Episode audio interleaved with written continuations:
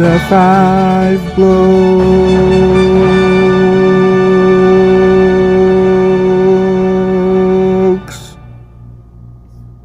There are going to be some written content on the website for the blokes that want to do that. Um, also, the recorded content, like what I'm doing today. Um, and yeah, that's pretty much it. Um, it's really just like an opportunity to get more content out there uh, and for people to dive deep in topics that they're interested in, uh, like I'm going to do today. And uh, some blokes might do it, some blokes might not. Um, some blokes might be consistent, some blokes might not. It's it's totally up to them. Um, but I found myself having topics that I wanted to explore, and uh, and so that's what I'm doing. Um, and this here is the Arsenal bloke. Let's get right into it. All right. So today I am talking about four reasons why Arsenal suck, but also why it's okay. Um, I've narrowed it down to four things that I think come up often uh, that I see and that I'm going to dive a bit deeper on. So, the number one thing and reason why Arsenal are perceived to suck is that the expectations are all wrong. Everyone in Arsenal, and that's a supporter of Arsenal, will say there's a ton of history in this club and a ton of trophies and a ton of everything. We have the Invincibles, we have whatever it might be, some history of Arsenal um, since 18 since the 1800s when they were created. They have uh, 13 top flight titles. That's probably not completely accurate. I'm, I'm sure they have others. Um, but in terms of recorded titles, they have 13 top flight titles.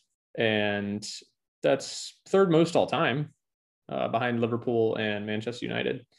Um, note Liverpool, I'm saying top flight titles. So I, I, think Liverpool had 19 top flight titles, even though they only won the Premier League this past year or uh, whatever uh, year it was. Um, and Arsenal itself, they haven't actually won a title since 2003. So the expectation that this team should be winning a title every year, I don't really know where that comes from. I, I, I think it comes from the fact that Arsenal is one of the wealthiest clubs in the world. And so there's an expectation that they actually just win. But I feel like expectations is a lot more than money. It's it's the players that are on the field. Um, it's the transfers that they make, the business that you do as a club. And if you really look at the business that we've done, it's not the business of a team that should be winning titles, especially when you look at the teams who have won titles, with the exception of Liverpool, uh, because Liverpool have made arguably relatively few transfers in order to get to that title that they had. And yeah, then you look at history a little bit more, even uh, Arsenal have only won four titles since 1990, one of those being the Invincibles, but four titles in 30 years. That's it. And really haven't had any chance of winning a title since teams like Man City and Chelsea have become regulars in the top four, which, you know, starts around, you know, 2010. Additionally, Arsenal have no UEFA titles, none. They, they've never won a Champions League. Uh, as far as what I saw, they never won a Europa League. And even if they have, who, who cares, right? And really, uh, since that title that we won in 2003, the only silverware that we brought in are FA Cups and Community Shields. So I don't really see why expectations are so high. I think that that's changing a little bit now that Arsenal's losing regularly and, and not making top four, you know, or that they're not meeting expectations because the expectations are just skewed completely in the wrong direction from what the supporters think the expectations should be versus what the business actually says that the expectations are. Um, so I think that's that's the big thing. Um, is is just we need to reset our expectations a little bit. All right, number two, the shape. Uh, like shape, shape is something that I'm really interested in, in in soccer and just overall, you know, what formation you play, what the pros and cons are of that formation, how it impacts other teams, and and how you play against those other teams.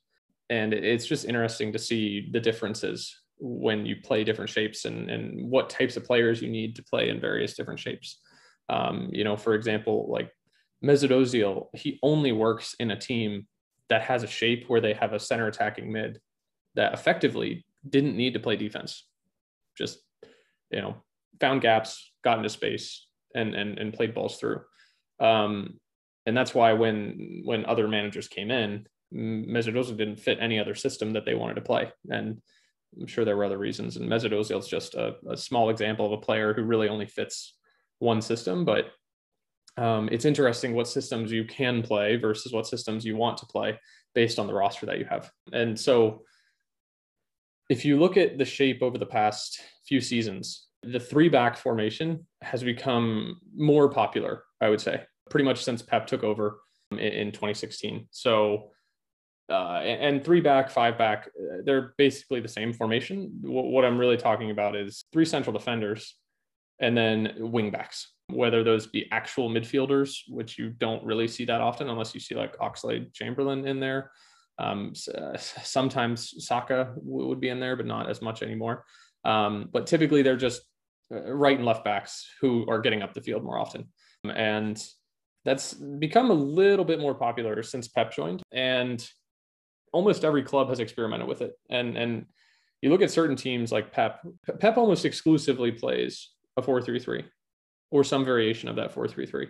Sometimes it's a false nine. Sometimes they have a true striker. Uh, sometimes they'll even play, you know, uh, with, with, two midfielders and and almost like uh, four up top, um, where where the the two strikers would uh, more or less kind of rotate, but that's still kind of a variation of of like a false nine. Um, but but he plays with with really high pace attacking wingers, wide backs that are primarily defenders first, right? The Kyle Walkers of the world, the Benjamin Mendy's, Benjamin Mendy a little bit questionable, Zinchenko, um, you know, all of those players that he's had in the past, um, Kimmich, Dani Alves, uh, others, um, but th- they are attacking defenders, but their primary responsibility on the team is defense. And sometimes getting up the field is the best form of defense in that sense. And then additionally, Pep relies heavily on more or less having the best midfielder in the world uh, at, at, any given time, uh, paired with really two box to box midfielders or one heavily defensive midfielder and one box to box midfielder. But typically, he expects them to be box to box and then more or less swap out and rotate. And and examples of that are they're all over the place. Uh, Barcelona, he had Xavi, Iniesta, Busquets um, for for pretty much his entire tenure. Bayern, Kroos, Lahm, Schweinsteiger, Thiago, um, and then City, he's got you know KDB, Gundogan, Bernardo Silva, Fernandinho, now Rodri. Um, it, it's it's really it's the same situation everywhere he's at, and he, and he more or less buys players until he can fit that system. The only other manager that does that with that amount of consistency in terms of sticking to their formation that I've seen that that's working is is really Jurgen Klopp. Um, at least that's worked on the longevity, right? He's he, he it worked at BVB for him, and then he translated it over to Liverpool. I do think that with with Pep as he's gone up in the world, that more defensive managers and tactics have just had to be used. Um, otherwise, uh, you're going to get crushed by these teams that spend so much money. So, uh, one example is uh, Louis Van Gaal when he took over uh, United. Uh, he had a three back system uh, there with the Dutch team, and he experimented with that at United. he eventually, of course, didn't work out and uh, really Antonio Conte, he was the one who made it a staple of Chelsea's team. I mean, obviously Mourinho had a high defensive work rate, but Conte's system was really three back and eventually did lead them to, to winning that title. And interestingly enough, in, in 2017, which was the year after uh, Antonio Conte won his title with Chelsea and the year that Pep won his first title, um, nearly every club in the league tried a three back formation or a five back formation at some point in time. And all of this has a point, but it's becoming more and more popular. But you have to have a certain, you have to have the roster to, to play a particular formation. Like the, the, the reason why Pep plays a 4 3 3 variation is because of what I just said. He, he gets two solid center backs, he gets the, the defense first wide backs, the best midfield in the world, and then it doesn't even matter who he has at striker half the time. It, it, it, works out, and you can see it work out this season. But you have to have a certain personnel in order to actually fill out your shape. And in something like a three or a five back formation, you need, at a minimum, you need two things. You need center backs who are very well connected, communicate very well, rotate very well, and are going to win balls in the air. So when you have three in the back and, and you have these these wide backs that are effectively wingers, you are effectively inviting crosses in from all over the field uh, because uh, you you have the wing spaces open. All you have to do is break free. Somebody can play a ball in the middle and then presumably play a ball through you, you know one of your wide center backs, your wide back, and then somebody's in at least on the wing with some space. And if you don't have center backs who can fill all those gaps as those rotations are happening, and also that are going to win balls in the air, then you're doomed for failure. You're going to have balls bouncing around in the box. You're going to have uh, a flurry of attacks that are coming in that your goalkeeper has to either come out for or um, or you're just going to get beat to the ball uh, or you know crosses will go over your head and then there's a cross from the other side uh, same thing you might concede a lot of corners or you know set pieces are still a problem and interestingly enough uh, that's just not what arsenal has but then the the other thing that you have to have is at a minimum you need to have the right defensive midfielders in that scheme you don't actually need the best attacking midfielder in the world uh, in order to play three back. You actually just need proper center defensive mids who know when to fill out the gaps. Typically, you play with two defensive mids uh, in, in, that type of formation. And then as the wide backs get up, you only really need one of your defensive mids to hold down the midfield. And then as they go down those wings, one of two things happens, uh, presuming that your wide back speed. One of two things happens. Either one of your wide center backs is going to go cover in which case a rotation has to happen to where your defensive mid has to fill that gap either through the center back moving over and then them filling that gap in the middle, or they just fill that wide center back gap. And then similarly, that other center mid has to shift in order to fill the gap and, and basically slide across the field to try to close down that space that was created. Um, and then there is also the wide back cutting in. But like that type of a shift has to be fluid enough that you can not only do it on the defensive end, but that then you can also shift out of it in order to go out and build attack. And it does take a certain kind of player in order to do that, in order to recognize all those flaws. And it also takes a certain center back and, and pairing and in order to recognize that and call people back and to do what they need to do.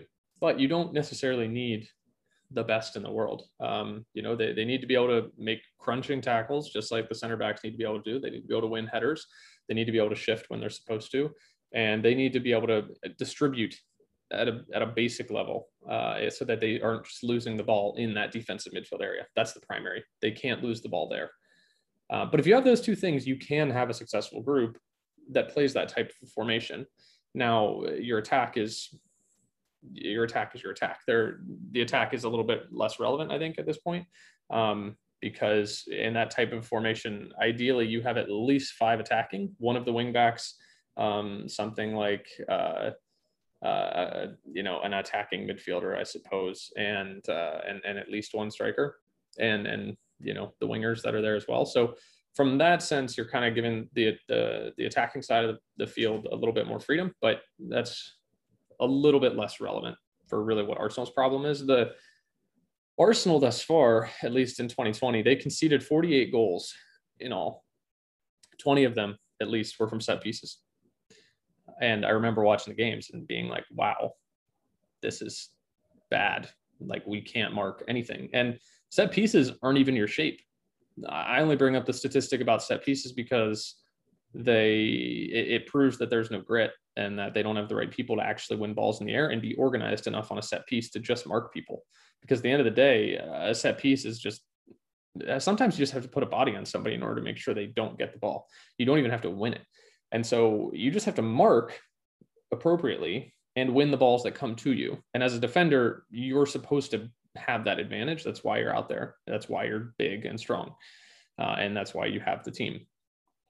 So that's only set pieces.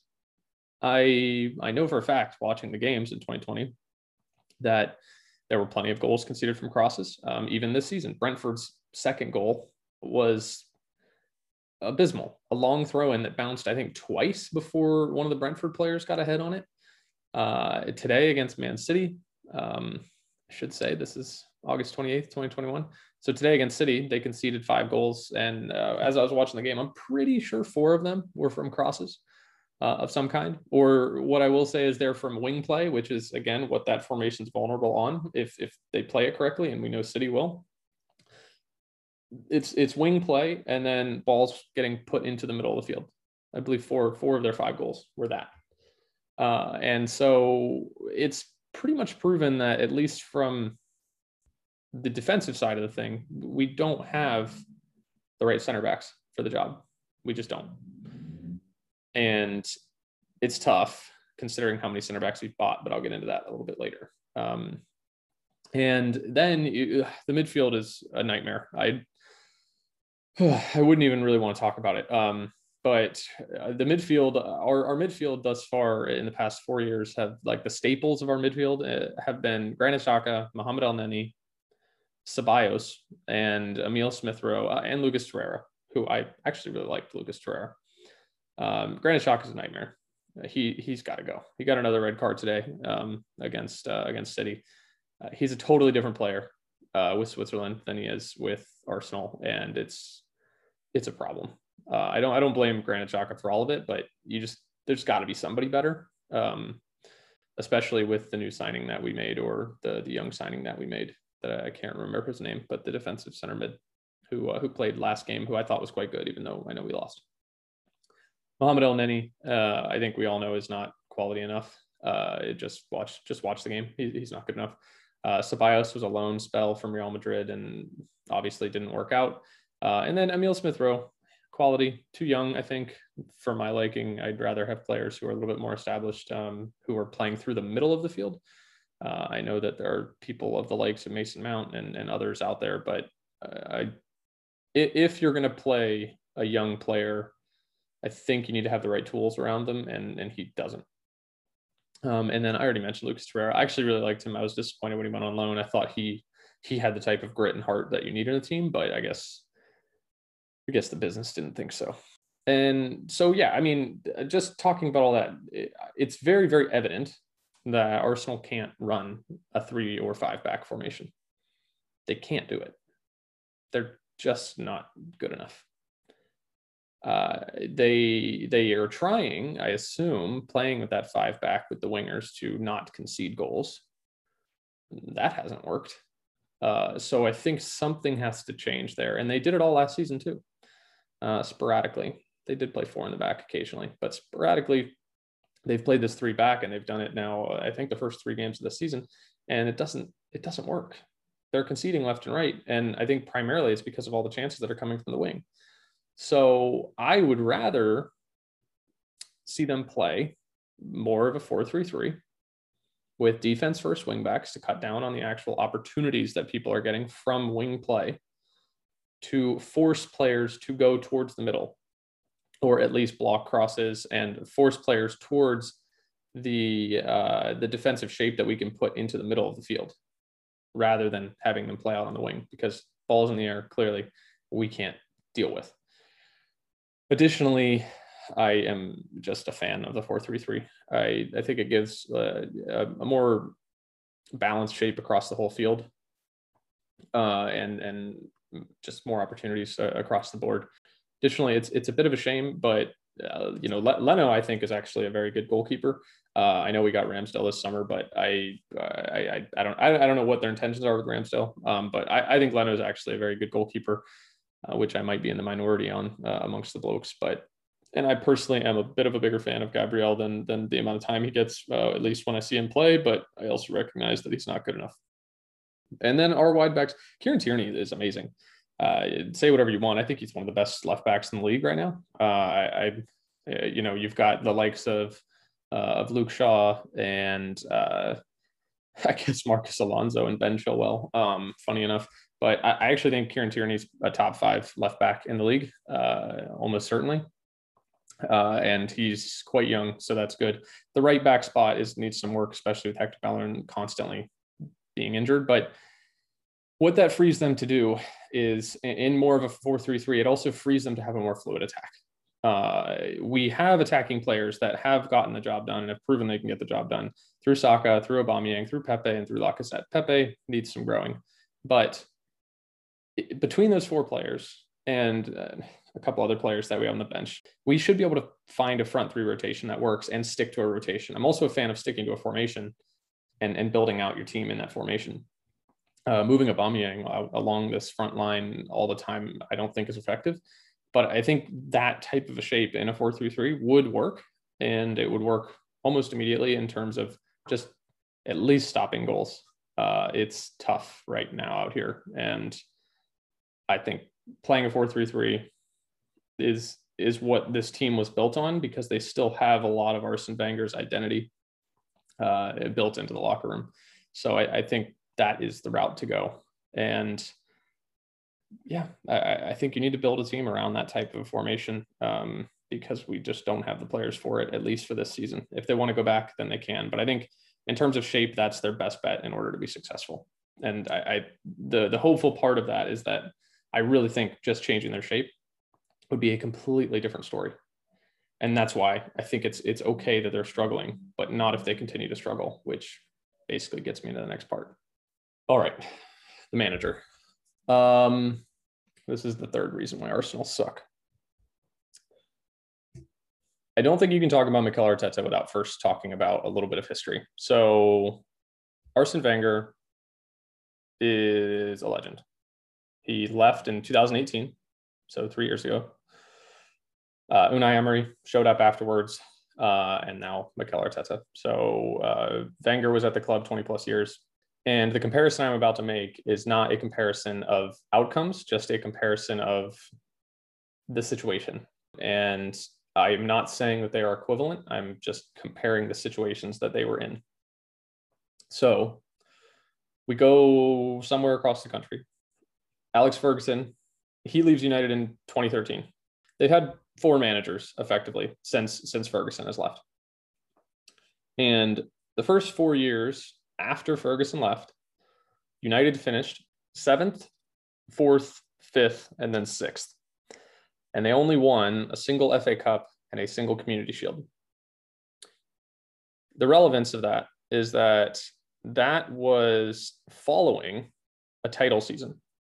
So Ferguson left after winning a title and after that, they went through three reputable managers and then eventually turned to an ex player from the club to lead the club. And depending on who you talk to, most people don't think Ole Gunnar is really the right man for the job. But that's the situation they're in. That's what happened post a legend leaving a club. So now we look at the reflection Arsenal's first four years following Wenger's departure resulted in sixth place, fifth place, eighth place, and eighth place. And they have only won an FA Cup and a Community Shield. Now, the difference here is that when Alex Ferguson left United, uh, uh, Ferguson had just won a title. When Wenger left Arsenal, they had left on a fifth place season. So it goes back to expectations a little bit as well. The, you know, the next two years they finished sixth and fifth, basically the same time when their manager, uh, their their legend of a manager was finishing. And if you just look at the reflection of what I mentioned earlier, a lot of people don't think Ole Gunnar is the right man for the United job, and it's been eight years. Ferguson left in 2013. It's been eight years since their legend is gone. So I don't think we can expect that four years after an Arsenal legend leaves, that we've already figured it out, especially based on the business that we do. And so I think that the hope there is that we will find the right person. Now, for anyone who doubts Wenger's quality and impact on the club, just to remind folks, because he did leave on a bit of a sour note and didn't win a title since 2003. All, all we get it all. Wenger has the second most Premier League titles in history as a manager. He has the same number as Jose Mourinho and Pep Guardiola, and is behind only Alex Ferguson, who we all know is likely never going to lose that title. Wenger also has the most FA Cup titles in history. He has the most games managed in Premier League history and has the second most wins in Premier League history. He is a legend. There's no getting around it. Uh, we can joke all we want, but he did a lot for that club, did a lot for the league, and I, I again, I'm not saying he's anywhere close to the level of Alex Ferguson, but he is a legend, and he is of that legend status, especially when it means to their clubs. And so I think they are. I think the situations are something that you can compare. And I think that's why it's going to take some time. But the one thing I will say is Mikel Arteta is not good enough. Uh, they they commented on it after the game today that uh, that he patted uh, Xhaka on the back after he got the red card, and they were like, uh, ah, "You can't be like a manager's got to be mad. Uh, a manager can't be happy with somebody getting sent off or even okay with it at all, especially a player like Xhaka who does it regularly." And I really think that when you look at uh, a player's ability to be aggressive, to have the grit, to have the discipline of some of these other teams, you have to look at the manager. Uh, I can even I, I could say that for my own playing career. Depending on what manager I had or, or coach, I should say, drastically changed the way that I played. I I can say that for a fact. Thinking back on all the coaches I've had, uh, the type of presence that you have in a locker room makes an impact on the way that you play. Uh, and also the type of presence you have on in a locker room makes an impact on how other people play, which has an impact on how they encourage other people to play. So Mikel Arteta is clearly just not that person. They they are gonna have to get somebody different because the damage is done. And when you have a situation like this, there's no coming back from it. And it's unfortunate, but it happens and the the hope is that it's that there's a turnaround. Um, really, Arsenal need an old school type of manager at this point. I'd like them to go out and get an Italian manager, a German manager, one of the managers that play that type of style, I should say, of old school fundamental soccer, where if you aren't sacrificing your life to win a ball, then you're not starting because that's that that is the style that that some of these Italian teams play and some of these Italian managers expect. And it does get people to to play. And uh, you know, uh, Tuchel was my number one pick for the for the spot before Chelsea snagged him. Um, I was very disappointed that we didn't end up getting him. Uh, but I, I really think that that's where we need to go is find a find a fundamental type of a coach who's going to really just whip people into shape. And the reason why it's okay in this case is that we have time. it's we shouldn't expect to have the right manager this quickly after losing arguably the best manager in the club's history. All right, and now the fourth reason why Arsenal suck. This one might be a bit of a stretch, but I hinted at it earlier. The transfers. So Arsenal have the most expensive season tickets out of any club in the Premier League. Uh, it is twice the cost of Man U, Man City, Chelsea, or Liverpool. Uh, just about twice the cost. Not exactly, but some of them, yes, some of them on the edge, but effectively twice the cost. Arsenal are worth $2.8 billion. They are the fifth most valuable club in England behind Man U, Man City, Chelsea, Liverpool. And uh, they have an estimated operating income, so money that they can spend on a yearly basis of about $47 million, which is the fourth highest among all the English clubs as well. And effectively, that's the money that you can use without potentially risking some kind of uh, some kind of financial fair play issues or having issues, you know. So so you could effectively buy a single $47 million player, but we all know that people can get around all that. Um, now, Stanley Kroenke is worth, I believe, $10 billion total. So not chump change there. Uh, that might not be right, but, uh, but I, I, I, it's worth more than 2.8 billion. That's for sure. And, uh, and now if we look at the actual transfers that Arsenal have made, so since 2010, Arsenal have signed seven center backs who are considered first team players at various top five leagues across the world. But if you look at Arsenal's back line, we have players like Calum Chambers and Rob Holding still sitting in it, who are worth a combined less than $30 million. And if you look at the other seven center backs that we've signed, they are worth a combined about $225 million. So something isn't right there, either between the quality that we're bringing in or the management after the players are there. But something isn't right.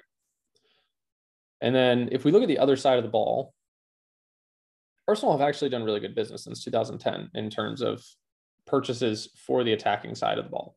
Mesut Ozil, arguably one of the best transfers in history of Arsenal. I I would debate that with somebody all day.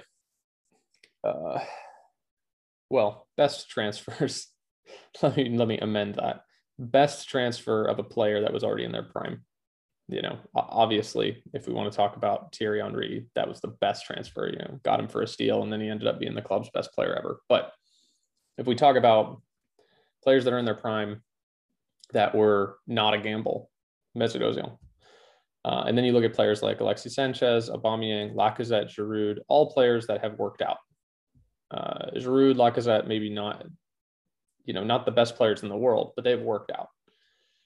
And Pepe has time still. I, I, don't think that we can expect Pepe to come in and just dominate in a team that looks the way that it does, especially in the shape that we play. So I would want to give Pepe more time, and I'd love to see him in a different shape. And when you look at the successes versus the failures, the difference is that we end up getting players on the attacking side that are successes who have proven themselves already.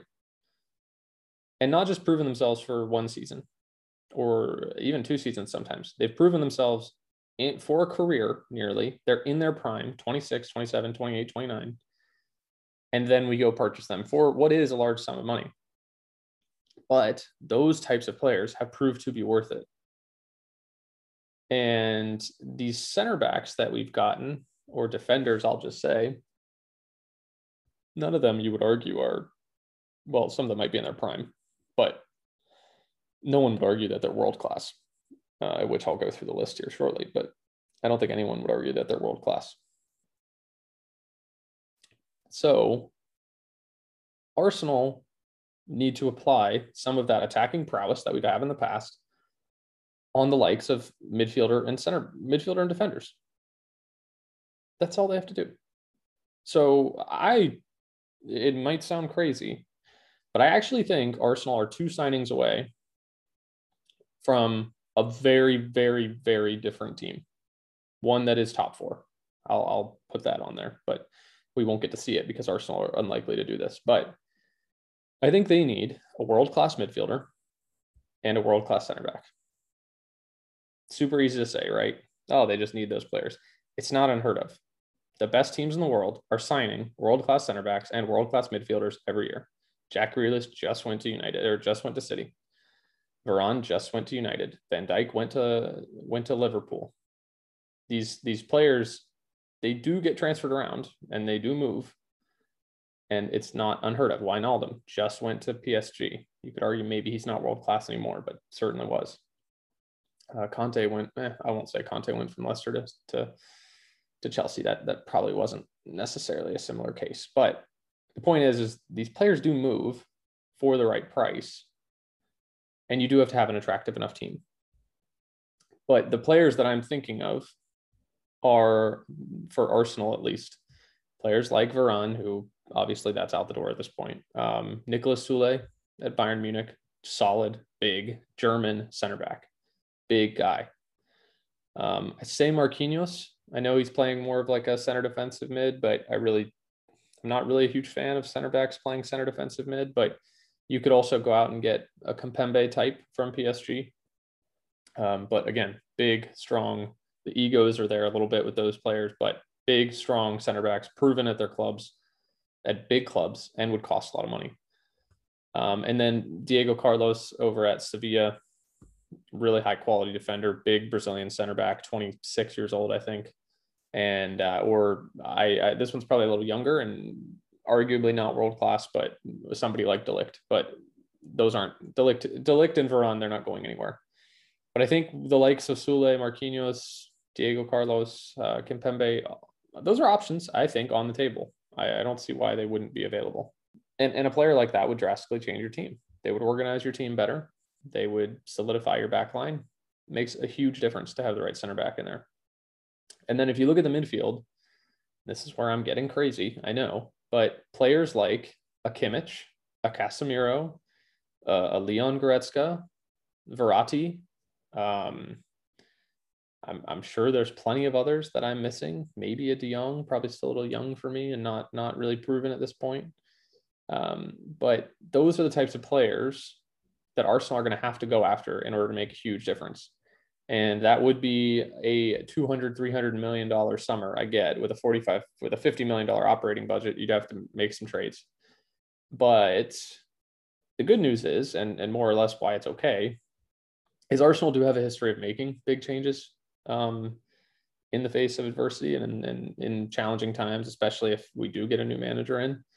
Uh, Ozil was more or less a say, you know, a pick that we picked up because we were doing really poorly. Um, Sanchez more or less wanted to leave Barcelona, but once you start to get a player that is a really high quality player, other players want to come. So, you know, Alexis Sanchez, maybe he doesn't come to Arsenal if we didn't sign Ozil in the first place. So you do have to make that initial signing that that attracts players to your club. And if we can do that, as as Arteta most likely uh, leaves the role, then I think we have a big difference. I mean, the the big thing here that that I would point out is, in case it doesn't sound quite right, is this lineup in the event that we were to make a trade like that. So Leno in goal. Um, I don't really care between Leno and Ramsdale, but I like Leno. Um, Kieran Tierney, I already talked about. I think he's one of the best left backs in the league already. Ben White, haven't really seen him play yet. I'm going to assume he's high quality. Uh, I, I, I talk a lot of shit on him because I didn't really see him play, but I'm going to assume he's high quality and he's going to be part of the starting starting lineup, and that he'd proven himself in the league at this point. Pair him with a Marquinhos, a Diego Carlos, a De Ligt, a Kimpembe, and then Hector Bellerin on the right. Something to work on, but Hector Bellerin has proved himself in that he's a solid rotation player. That would be your backline. Uh, in the midfield, Martin Odegaard, Thomas Partey, and then the likes of a Goretzka, Kimmich, Verratti. We didn't talk much about Thomas Partey, but really solid center defensive mid. Uh, he was the anchor of that Atletico Madrid team for so long, including a number of their runs to the Champions League. And uh, Martin Odegaard, not my favorite player, but solid enough that if you bring in a third midfielder in this 4-3-3, that you have what I think is a midfield to be feared. And then up front, talk all the crap you might want to about Aubameyang. Uh, he was Golden Boot two seasons ago. Still, still getting buckets. Uh, this season we haven't scored a goal. Oh my gosh! But I, I, I have faith in Aubameyang um, and Lacazette as his backup. And then you have Saka out on one wing and then Pepe out on the other. And I again, I think if you play in a four-three-three like this, you give more opportunities to Saka and Pepe so that they can actually have impact. So that type of a lineup immediately, I would argue with any of the blokes about this, is a top four lineup. And then I, I think it's worth just calling out some of the data uh, of, of, of Arsenal's, you know, the evidence that Arsenal has really struggled on the on the signings front, um, but also where Arsenal have had success to prove some of those points. So what I did is I looked up all the transfers that happened uh, within Arsenal since 2010. And I just tried to find the ones that I think have worked out, the ones that have added value, the ones that haven't worked out, just to prove a point. So if we go down the transfers of players that that haven't worked out, I'll go through these quickly. It's a, it's sad that uh, that I have to say these. And to be fair, I put players on here that that I think haven't worked out yet as well. Uh, Thomas Partey's had a lot of injuries. Odegaard isn't proven yet. White isn't proven yet. But if I just look through these players, you're you're looking at Nicholas Pep, uh, Nicola Pepe, uh, White, Thomas Partey, Xhaka, Mustafi, Odegaard, Mkhitaryan, Saliba, Torreira, Ramsdale, Gabriel, Sokratis, Sokratis, Podolski, and David Luiz. And if you specifically look at the center backs that we've signed, uh, you're looking at uh, players like David Luiz conceded 56 goals in 53 games. Sokratis conceded 58 goals in 44 games. Uh, Mustafi conceded 118 goals in 102 games. Um, it's just not there from the defensive side of things. And those are experienced players with likes of Sokratis and, and David Luiz. Um, so it's tough. Um, then we look at the players that have had value, in my opinion. Um, and one of these might be questionable to, to some people, but not to me. Um, but if you look at the players that add value, these aren't the top transfers. These are just players that add value. I'll get to the top transfers after, but you're looking at Lacazette, Bernd Leno, Santi Cazorla, uh, Petr Per Mertesacker, and Olivier Giroud. And you have to look at the value of these uh, at the purchase price in order to really determine if if they were valuable at the time. I think because some people would probably be like Giroud, what? But uh, if you go down this list of players, Lacazette's the most expensive at 60 million, and he's the most expensive by far. Leno is the second most expensive, and he's 30 million. But Lacazette, the only reason I put him in this list instead of the the players that that haven't really proven themselves yet is because I think he still has a while to go, and I think overall he's a great player to have as a backup.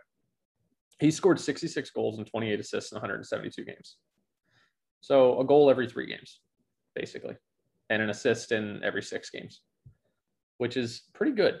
Um, Leno, I think, is the one that people would say is questionable, um, but he at, at, at 28 million, he's got 34 clean sheets, 120 games. I think he's been really cheated out of out of the games because his backline has let him down so much over the course of the past three or four years.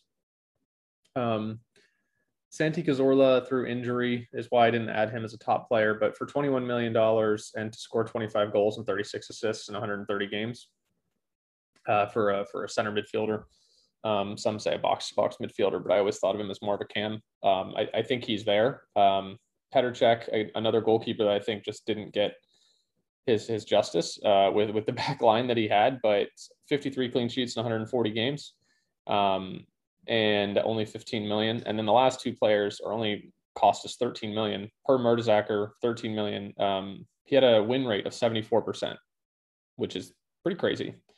Um, so in, in 122 in 120 starts that he had, he won the games three fourths of the time. Which I think Per Mertesacker is kind of a you know lanky, goofy looking guy, but he got the job done um, for for a good amount of time. And then Giroud is the one that everyone might be like, what? But Giroud, for only $13 million, he scored for Arsenal 105 goals and 41 assists in 250 games.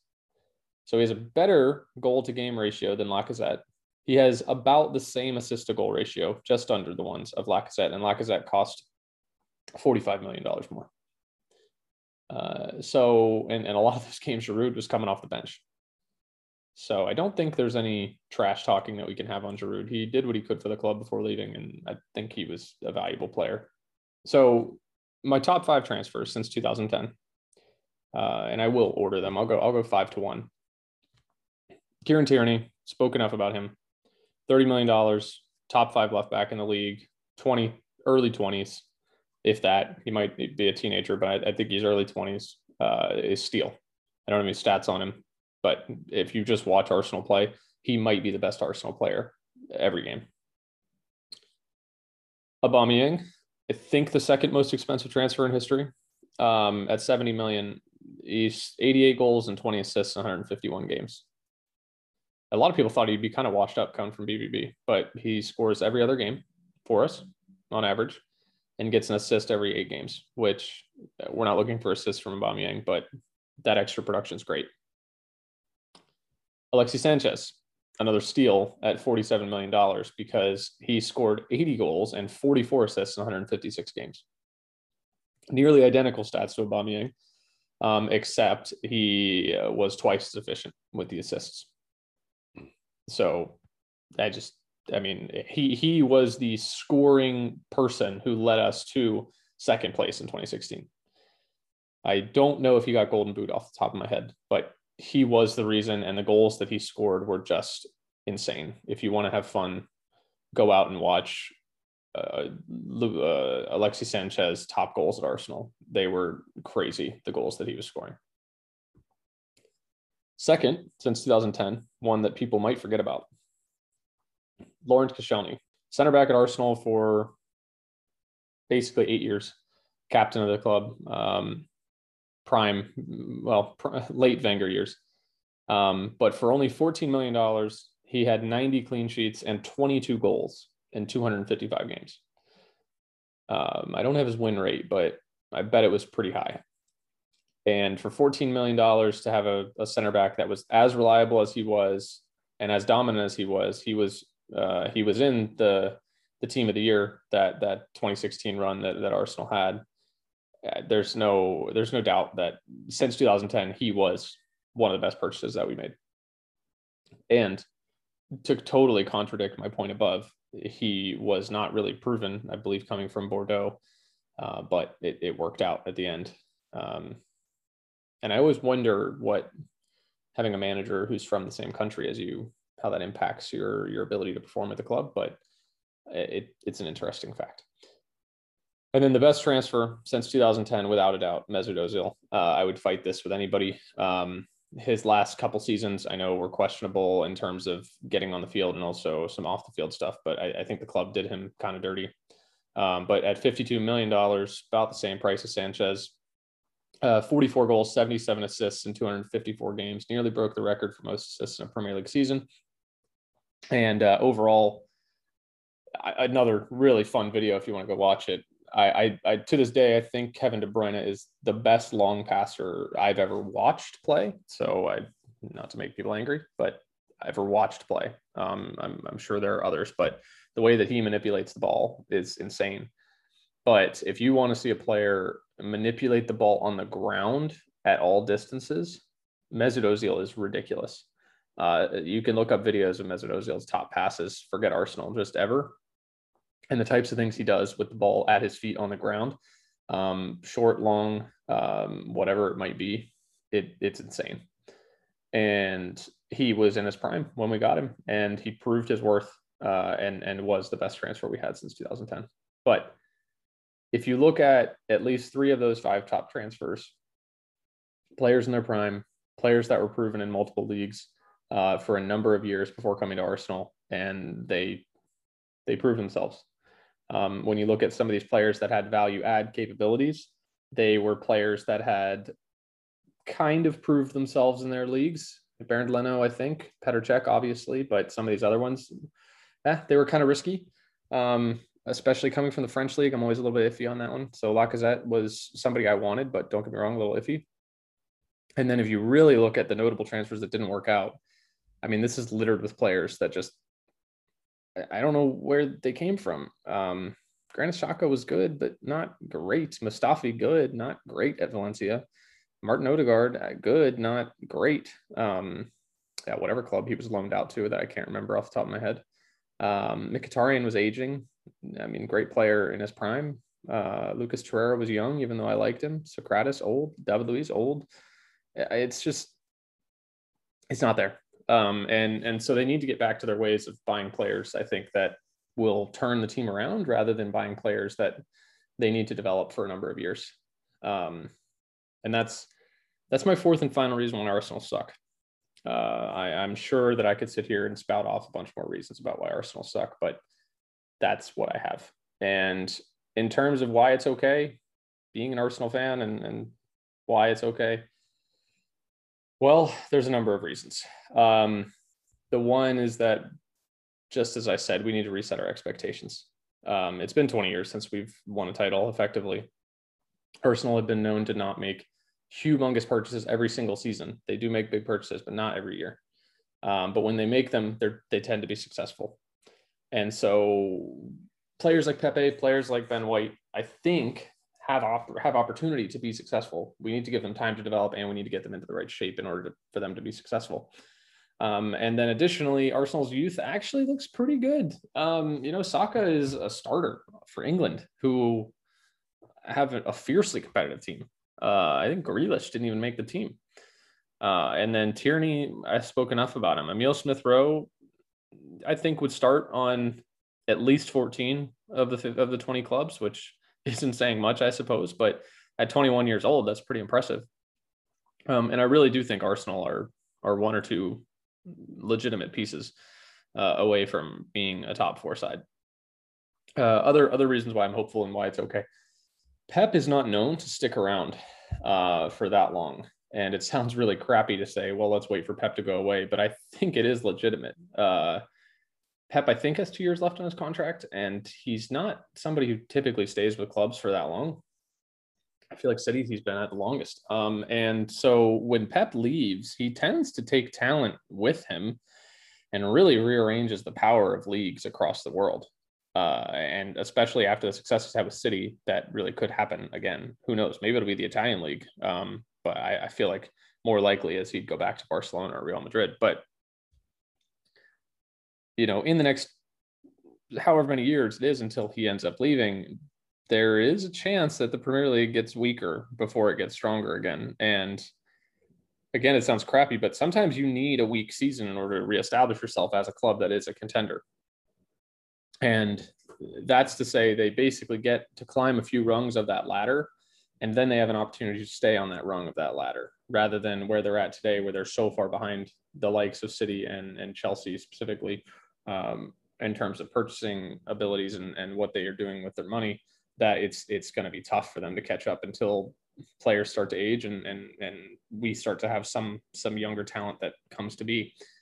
Um, and then a new manager is probably coming which is why i think it's okay. Uh, i i don't see how Arteta sticks around it just doesn't look right. Um, and they need to to find a new manager. Uh, I, I, think they'll probably find the right type of manager um, and move forward, but it might take two or three more managers before we find somebody. And the, the last thing of, of really why it's okay is uh, Arsenal, they're not going anywhere.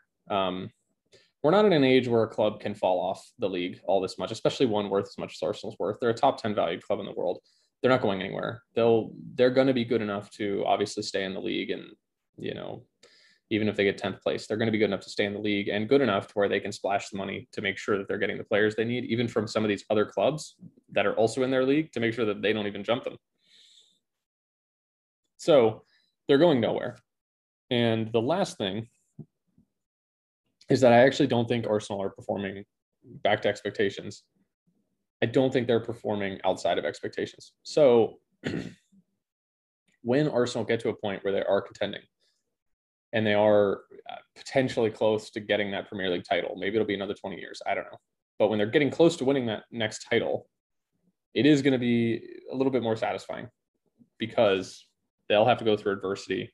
They're not going to do it most likely. They're not going to do it away where they're just buying players to the point where they're winning, which I think will be a more satisfying win uh, the folks like Nate would probably disagree with me. They don't care how they win. Um, uh, and I guess I don't necessarily care how I win either, but I do think it would be more satisfying win if you win with in the face of adversity. So Chelsea winning the Champions League title. Yes, they had beaten City already that season, but I think everyone went in with Chelsea not being favorites. And I think with Chelsea winning that game, it is more satisfying when you get to take down somebody as an underdog. And so I think that that is what Arsenal has to look forward to, which is why it's okay.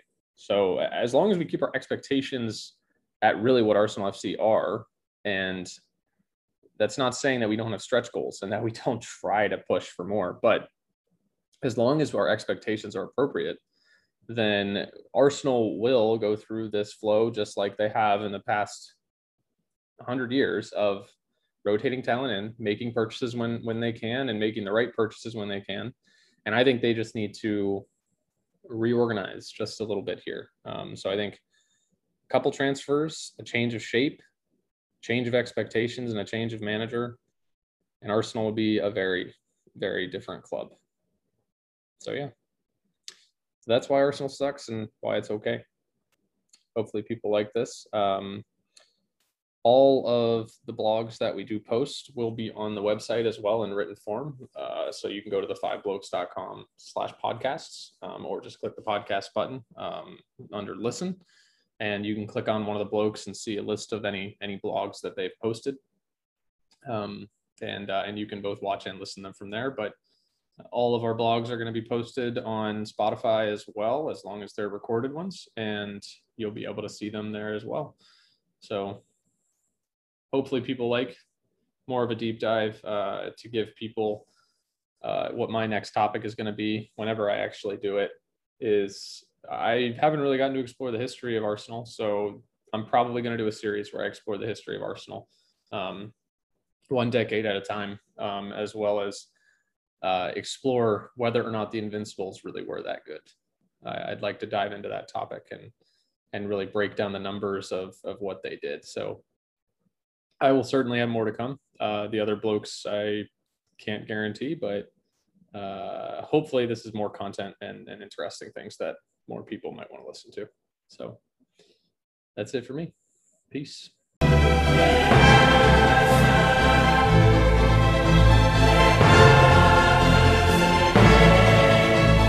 The five blokes.